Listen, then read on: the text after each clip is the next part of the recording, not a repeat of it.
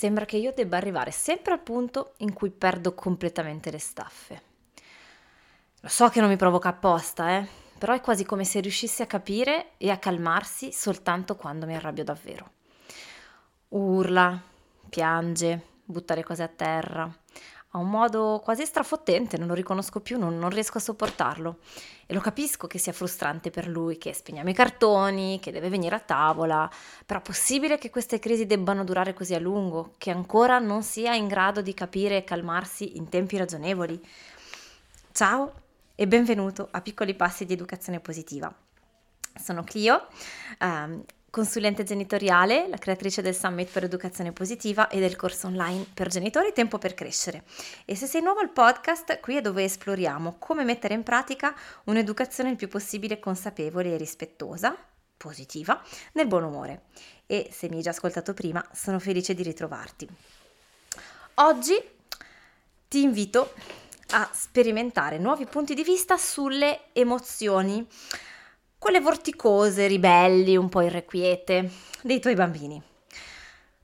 Come al solito, un respiro, un sorriso e cominciamo. Vediamo un po', ci sono situazioni che emergono spesso quando intanto nella mia esperienza di mamma e poi eh, nel mio lavoro e nel, nel, nel, parlare e nello scambiare con altri genitori. E per esempio il bambino che fa una crisi che dura 47 minuti solo perché è ora di cena e di spegnere i cartoni, la bambina che si indispone perché non le hai teso il gioco giusto quando lei ti aveva chiesto e quindi te lo lancia contro il divano guardandoti intensamente negli occhi. C'è il bambino che si lamenta e piagnucola incessantemente, qualsiasi cosa tu faccia e tu dica, che tu ceda, che tu non ceda, comunque il risultato è quello. Um, e questi sono, non so se hai anche tu un episodio simile da raccontarmi eh, mettilo nei commenti, eh, se ti capita di sentire questa pesantezza, questa fatica, questa sensazione di, um, di rincorrere un po' dietro a, al tuo bambino nel cercare di fargli vedere le cose sotto un altro punto di vista, nel cercare di farlo smettere, nel cercare di fargli riprendere questa questo modo di fare un po' più gioioso, un po' più che, che relativizza, insomma, che, che un po' più armonioso, ecco, di ricercare quella complicità che ti sembrava di avere con, con lui o con lei e che in certe fasi ti sembra di aver perso completamente, no? Quindi è un po' come lottare contro i mulini a vento. e eh, davvero fammi sapere se, eh, se ti capita. E quando ti capita, qual è l'emozione o comunque il pensiero o il sentimento che senti affiorare più spesso? Ora, la riflessione che volevo fare oggi intorno a queste emozioni vorticose, emozioni difficili, um, è un po' quella sul chiederci come mai facciamo così fatica a uh, sopportare questi momenti. E tu mi dirai, beh Clio, perché facciamo così fatica? Perché è una palla, perché scusami, cioè per ogni cosa che dico che faccio, cioè quello si lamenta, quello mi risponde male, sembra che tu abbia le crisi adolescenziali quando ha sei anni, eh, e, e per, non posso chiedergli niente che salta su chissà che sceneggiata, dopo un po' non ne posso più. Poi ci aggiungiamo la fatica del non riconosco più il mio bambino fino a qualche tempo fa, x tempo fa. Eh, tutto andava bene tra noi, eravamo in sintonia. Eh, sì, certo che c'erano le, le, le crisi, pianti, perché comunque sono bambini, però eh, riuscivo a capire come mai, riuscivo a, a, fermarle in tempo prima, insomma era una cosa più, più gestibile. E um, credo che una delle, delle motivazioni per cui facciamo così tanta fatica in realtà, no? Perché chiaramente è vero che è faticoso, non lo neghiamo, non, non, non, raccontiamoci storie, non è tutto rose e fiori, non è tutto quel fiume tranquillo, eh, il quadro bucolico che magari ci eravamo immaginati e ci eravamo dipinti prima di diventare genitori.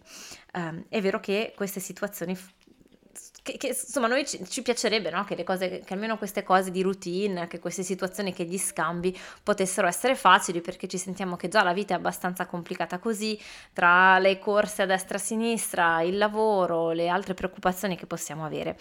Uh, e quindi il pianto, la crisi di rabbia, la rispostazza e il cattivo umore dei nostri bambini per motivi che a noi sembrano tutto sommato poco ragionevoli, logici, poco, insomma, poco comprensibili, ci lasciano proprio ci, ci lasciano con questa sensazione di, pesan- di grande pesantezza, no? Um, però ecco, una delle ragioni, almeno che, che trovo essere proprio alla base di questo surplus di fatica che ci mettiamo. E che, ehm, e che non le capiamo, no? Cioè non, non capiamo veramente il perché dietro questi atteggiamenti dei nostri bambini. Perché guardiamo la superficie del comportamento. Guardiamo al bambino che appunto che si indispone, magari gli dato un gioco anziché un altro e, e non riusciamo a cogliere cosa ci sta dietro, no? qual è la motivazione, qual è la causa che ha spinto il bambino a comportarsi in questo modo. Noi osserviamo quel comportamento, magari ha lanciato l'oggetto e quel comportamento lì non va e quindi in qualche modo attiviamo quel meccanismo interno di, di, difesa, di giudizio, di non dovrebbe arrabbiarsi per questo motivo, non dovrebbe arrabbiarsi così tanto, così a lungo, insomma ormai lo sa che quando è ora di cena si spengono i cartoni, lo abbiamo ripetuto insieme 50 volte che la regola è questa, glielo ho detto 5 minuti prima, mi ha detto sì sì mamma non ti preoccupare, però tant'è quando si spegne salta su con sta mega crisi. Uh, e uh, non dovrebbe lamentarsi per questo motivo e non dovrebbe agire in questo modo. Abbiamo tutti questi non dovrebbe, quindi in qualche modo, anche inconsapevolmente, di fronte a un comportamento che non rientra nel nostro modello mentale, nel nostro schema mentale, um, abbiamo, abbiamo un po' un giudizio, no? Un giudizio negativo. E ci sono due problemi con questa cosa e poi eh, vi andrò avanti perché ci sono altri ostacoli, ma due motivi per cui mi, sta, mi sembra importante rilevare questo aspetto. È che se il bambino si comporta in un certo modo, c'è sempre un motivo, no? Non è che lo fa a caso, non lo fa per indisporci, non lo fa perché ci vuol fare arrabbiare apposta, eccetera. I bambini tutti universalmente cercano la nostra approvazione, il nostro amore, che a volte lo fanno in modo goffo, in modo un po' controproducente, senza accorgersene. Um, ma c'è sempre un motivo dietro, c'è sempre un motivo alle spalle. E quando guardiamo soltanto al comportamento e non osserviamo tutto quello che è successo prima, eh, non osserviamo eh, gli elementi di contorno, no? il momento della giornata, il livello di stanchezza, la fame, la sete, ehm, le, tra- le, fasi di transizione, l'arrivo di un fratellino o una sorellina, ehm, il, l'inserimento a scuola, la frase che gli abbiamo detto la mattina in un certo modo, il tono di voce che abbiamo usato, eh, t- tutta una serie di di elementi, no? Che magari presi singolarmente sono piccoli. Ho guardato il fratellino un po' più a lungo rispetto a quello che ho guardato lui e però poi ho giocato anche per un'ora ininterrotta con lui, quindi perché quello sguardo che ho fatto al fratellino gli dovrebbe dar fastidio? No, noi non ci pensiamo a questo, non, non colleghiamo per forza i puntini eh, e soprattutto tutti questi elementi li teniamo un po' separati, no? E, e, e, quindi magari non consideriamo che questi pezzetti di un puzzle in realtà quando, lo, quando li mettiamo insieme costituiscono un motore sufficiente per scatenare um, una reazione emotiva grande. Uh, e, quindi, e, quindi, in qualche modo trasmettiamo al bambino questa immagine che abbiamo mo, di giudizio negativo nei suoi confronti. Ora, penso che sia abbastanza universale, abbastanza umano, che quando qualcuno ti giudica, anche se lo fa in maniera magari eh, non espressa esplicitamente, comunque l'impatto che ha è che ci mettiamo sulla difensiva, no? Eh, ci mettiamo sulla difensiva oppure contrattacchiamo perché è un po' un meccanismo di difesa e quindi si innescano questi, questi scambi tra noi e i nostri bambini in, di attacco, difesa, di, di, di incomprensione a cui si aggiunge l'incomprensione. Uh, un'altra cosa, un altro motivo per cui secondo me facciamo tanta fatica in queste situazioni, in, questi, in, in, questo manifestare di queste emozioni un po' turbolente dei nostri figli, è che ci aspettiamo che la normalità, no? Noi ci aspettiamo che i nostri bambini siano re- ragionevoli, che seguono la nostra stessa ottica, il nostro stesso modello del mondo. Per cui se la crisi di rabbia dura più di tot, se è per un motivo che noi non giudichiamo mm, sufficiente per giustificare la crisi di rabbia, scatta il giudizio, scatta il ma non dovrebbe piangere, ma non si piange per questa cosa, ma non ci si arrabbia per questa cosa, no? E dimentichiamo questo, applicando un po' questo modello adulto del, del, come visione del mondo, che è un po' mh, contro la fisiologia stessa del bambino, cioè che il bambino è emozione. Il cervello del bambino è soprattutto il, il mondo emotivo, l'espressione di, di questo eh, di, di, questo che noi chiamiamo emozione, no? di sensazioni, di, uh, di impulsività, di momento presente, molto poco di relativizzo, valuto i pro e i contro, di analizzo la situazione, faccio un passo indietro, mi fermo, pondero, rifletto, che sono tutte eh, capacità che si sviluppano man mano e che sono più proprie di un cervello adulto. Eh, e quindi noi con, questo, con, questa ottica guardiamo al comportamento dei bambini e, ci, e quindi ci aspettiamo che anche il bambino segua delle logiche di ragionevolezza adulte. E quindi, come dire, ci diamo un po' la zappa sui piedi, no? Perché, eh, perché se ci aspettiamo che il bambino sia ragionevole quando fisiologicamente parlando questa non è la normalità, eh, ci creiamo delle aspettative che poi vengono deluse e con queste aspettative deluse eh, scatta il ancora di più, ma non è possibile, ma, ma com'è possibile che il mio bambino si comporti così? E lì entra il dubbio, lì entra il dubbio che o noi o lui c'è qualcosa che non va, insomma. E in quel dubbio lì che si insinua, ricordate un po' come Otello, no? Che non succede niente, ma siccome dubiti, siccome c'è il dubbio, allora succede la, la, la, la catastrofe. È che è un po' così, no? Siccome si insinua questo dubbio di nostra incapacità o di un problema eh, o di bambino che non... Che, che, che, ha il carattere così, insomma, c'è, c'è, c'è qualcosa che si insinua il dubbio che ci sia qualcosa che non va e quindi questo ci impedisce o, o, comunque costituisce un grosso ostacolo a che riusciamo veramente a, a, capire questo motivo benedetto che spinge i bambini a comportarsi in questo modo e quindi a, ad andare a rispondere toccando quel motivo lì che sta alla base, no? Il terzo motivo eh, per cui secondo me facciamo tanta fatica è che quindi ci sentiamo responsabili, eh, ci sentiamo responsabili delle emozioni dei bambini oltre che dei loro comportamenti e cerchiamo di cambiarle, cerchiamo di farle andare via, no? E cerchiamo di far sì che la crisi passi, di farlo smettere di piangere, di farlo smettere di urlare, eh, di fargli tornare il sorriso, eh, di trovare la soluzione perché si plachi. E se lo facciamo senza prima aver dato spazio, no? senza prima aver lasciato che questa emozione venisse compresa, espressa e compresa nel suo profondo, ecco che entriamo in questo circolo vizioso di cui vi parliamo. Allora, perché trovo che, che questi elementi siano importanti da affrontare, da rivedere? No? Perché cioè, l'emozione c'è perché siamo umani. È inutile che ci rigiriamo, no?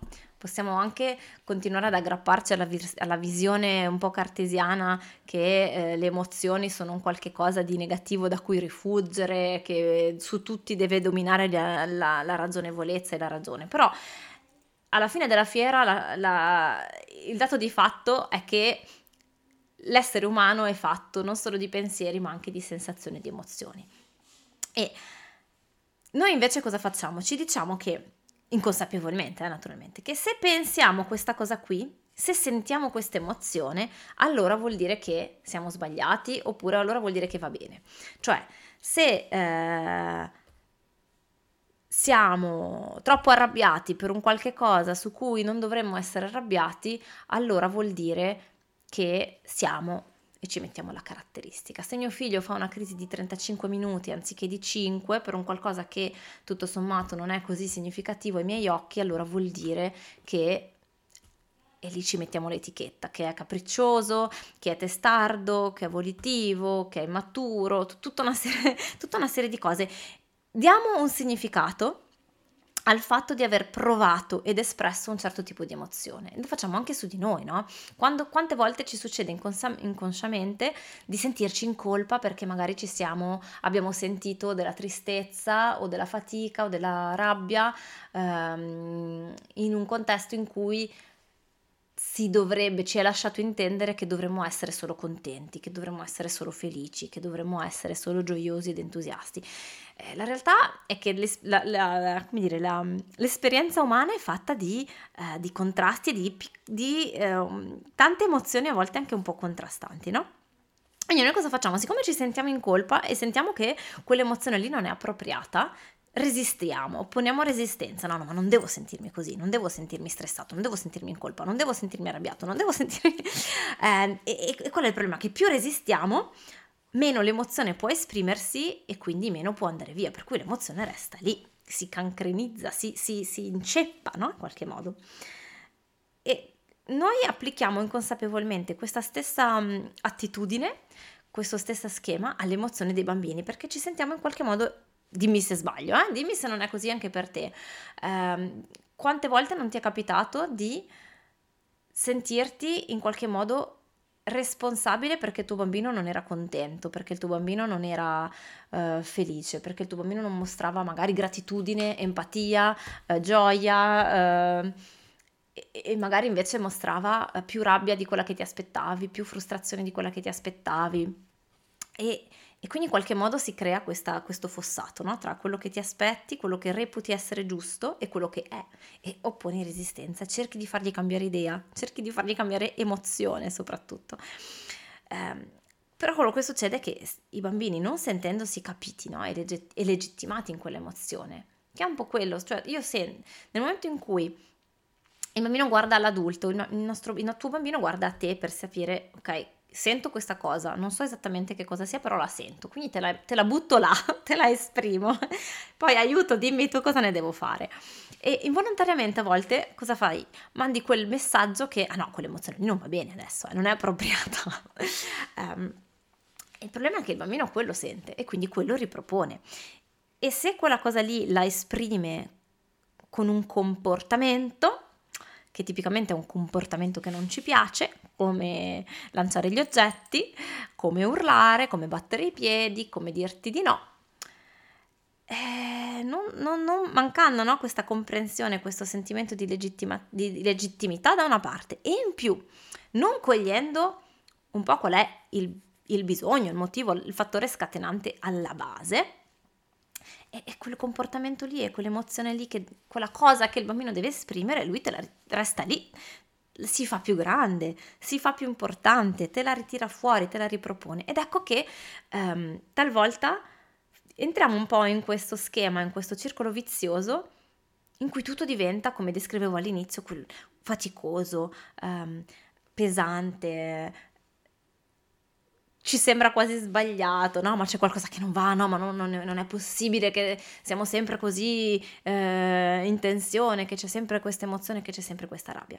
Allora, la, um, la sfida di, di, che, che, che, vi, che vi, come, come dire, vi invito a, a, a provare per queste feste, per questo periodo che trovo propizio a questo discorso perché? Perché durante le feste in modo particolare abbiamo ancora di più questo modello mentale per cui solo le emozioni positive sono ammesse, no? solo le emozioni di gioia. Quindi nel momento in cui noi o i nostri bambini o tutti e due abbiamo invece, mostriamo invece delle emozioni diverse, delle emozioni più, più, più, più, più scure, più difficili, meno comode, meno facili, all'emozione in sé ci si aggiunge no? Il, questa sensazione di no, mayday, mayday, ah ah ah, c'è qualcosa che non va, pip pip pip, um, e, e, questa resistenza. E in più le feste sono anche un, un momento in cui spesso e volentieri eh, cambiamo un po' le abitudini, i ritmi, Uh, si mangia anche in maniera diversa, si va a dormire magari un po' più tardi, si va a casa di l'uno dell'altro, ci sono, uh, ci sono i regali, ci sono uh, magari le feste in famiglia se riusciamo a farle. Insomma, tutto ciò che cambia un po' il ritmo dei bambini, i luoghi a cui sono abituati, le abitudini e che quindi favorisce in qualche modo ancora di più l'esplosione di tutto quello che è il mondo interiore del bambino in un modo meno controllato, in un modo ancora meno ragionevole, insomma tutti questi impulsi che magari di solito il bambino ancora riesce più o meno a, a, a, controllare in qualche modo, a esprimere in un modo che noi consideriamo accettabile, che noi riusciamo ad anticipare, che noi riusciamo a comprendere, spesso e volentieri qui si creano proprio le basi e i presupposti perché invece eh, esploda e si aggiunga a questo magari la, la, la, resistenza nostra perché succede in pubblico, perché succede dai nonni, perché c'è lo sguardo dei, dei, parenti e quindi cosa penseranno di me come genitore se il mio bambino si comporta così, se ha questa crisi, se io rispondo in questo modo anziché in un altro. E, ehm, e quindi è un po' come, no? Potrebbe essere semplice se guardassimo, ah ok, il bambino è stanco, gli stiamo sconvolgendo i ritmi, sta mangiando tanto zucchero o più zucchero di quello che fa di solito, eh, c'è l'eccitazione dei regali, ci sono tutti questi cambiamenti in atto che magari si aggiungono a altri cambiamenti, altre transizioni in base a quello che stiamo vivendo nella nostra vita. E anziché considerare, ok, ci sono già questi motivi sarebbero sufficienti per spiegare il fatto che eh, il cartone in più, il no in più, il, la, la, cosa in più faccia, faccia aprire il vaso di Pandora e scatenare una crisi. E invece noi ci aggiungiamo dei sovrastrati, no? dei sovrastrati di giudizio, di non dovrebbe essere così, ma se fa così allora, di, di significati ulteriori che noi diamo, che davvero ci è come metterci uno zaino pieno di sassi sulle spalle. Alla fine, e qua mi piace citare, eh, faccio una citazione da Janet Lansbury, la vita ricca di emozioni dei nostri bambini è dietro quals- quasi tu- tutte le sfide che noi abbiamo, i loro comportamenti, no? E se noi ci abituiamo ad avere fiducia in queste emozioni, anziché cercare di spingerle via, di cambiarle, di mascherarle, di nasconderle, di resistere, se lasciamo che possano avere uno spazio di espressione per poi dopo trovare eventualmente, se c'è bisogno, eh, il modo più, uh, il, il modo più che noi consideriamo più opportuno per esprimerle. Se noi riusciamo a farle esistere separando l'emozione dal gesto, quindi fermiamo certamente il gesto eh, potenzialmente pericoloso, aggressivo, no? Però togliamo il nostro giudizio rispetto all'emozione che il bambino sta esprimendo. Creiamo questo spazio sicuro anche per le emozioni più scomode, è un po' come togliere il piede dall'acceleratore quasi. Allora lì, uh, è come aver aperto, è come aver aperto improvvisamente uno spazio in più per poter respirare pienamente a pieni polmoni. Come aver... Ah, ecco, questa è l'immagine che mi viene. Um, e quindi vi volevo lasciare un po' con, questo, con questa sfida di guardare alle situazioni che si presentano, alle difficoltà che magari senti in questo momento con il tuo bambino, a guardarli in quest'ottica di togliere delle sovrastrutture di, di significato e di giudizio che tu puoi involontariamente averci messo e lasciare semplicemente che esista come spazio di espressione, senza aggiungere altre sovrastrutture e di sentire l'effetto che fa. È un invito a osservare, anche solo a osservare in un primo momento, in queste prossime feste che arrivano eh, e a farti questo regalo.